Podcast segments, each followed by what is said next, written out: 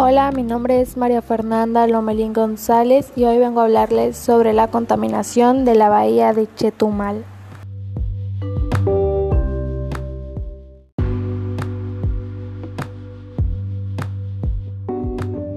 La bahía mide 2.600 kilómetros. 1.200 kilómetros corresponden a Belice y 1.400 kilómetros a México. Detecta la presencia de contaminantes por aguas residuales, herbicidas y plaguicidas. No hay recursos que alcancen para determinar la contaminación de la bahía.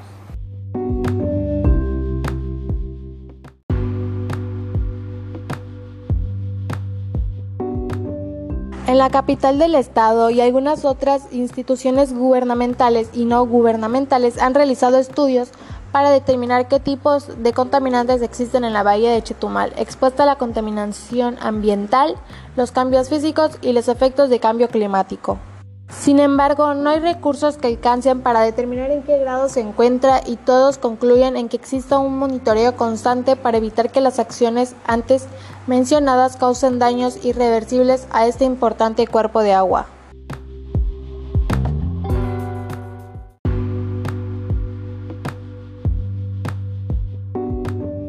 En la capital del estado y algunas otras instituciones gubernamentales y no gubernamentales han realizado estudios para determinar qué tipos de contaminantes existen en la bahía de Chetumal, expuesta a la contaminación ambiental, los cambios físicos y los efectos de cambio climático. Sin embargo, no hay recursos que alcancen para determinar en qué grado se encuentra y todos concluyen en que exista un monitoreo constante para evitar que las acciones antes mencionadas causen daños irreversibles a este importante cuerpo de agua.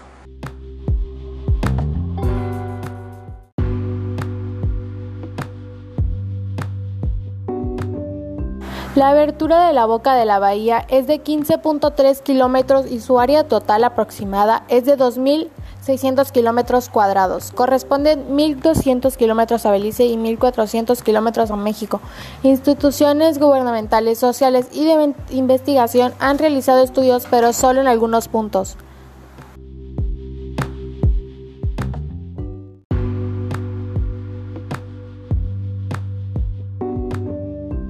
El más reciente estudio fue realizado por la investigadora de Ecosur, Teresa Álvarez Legorreta, en el que se detectó la presencia de contaminantes por aguas residuales, herbicidas y plaguicidas en la ribera del río Hondo y la bahía de Chetumal.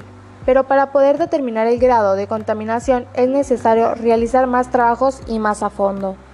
Detallo que las actividades de los habitantes de la ciudad y comunidades aladeñas propician la presencia de aguas residuales y desechos sólidos, los procesos de combustión de gasolina, leña y la producción de azúcar, el uso de lanchas con motor fuera de borda y la lixiviación de fosas sépticas y rellenos sanitarios, el transporte atmosférico de las aplicaciones de plaguicidas, el uso de agroquímicos en cultivos de la ribera del río Hondo, son factores cotidianos que también ponen en riesgo este importante ecosistema.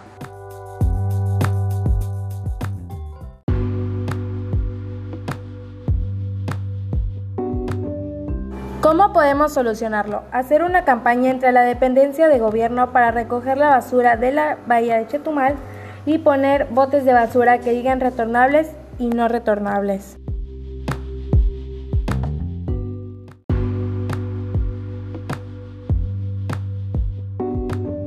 Muchas gracias por su atención.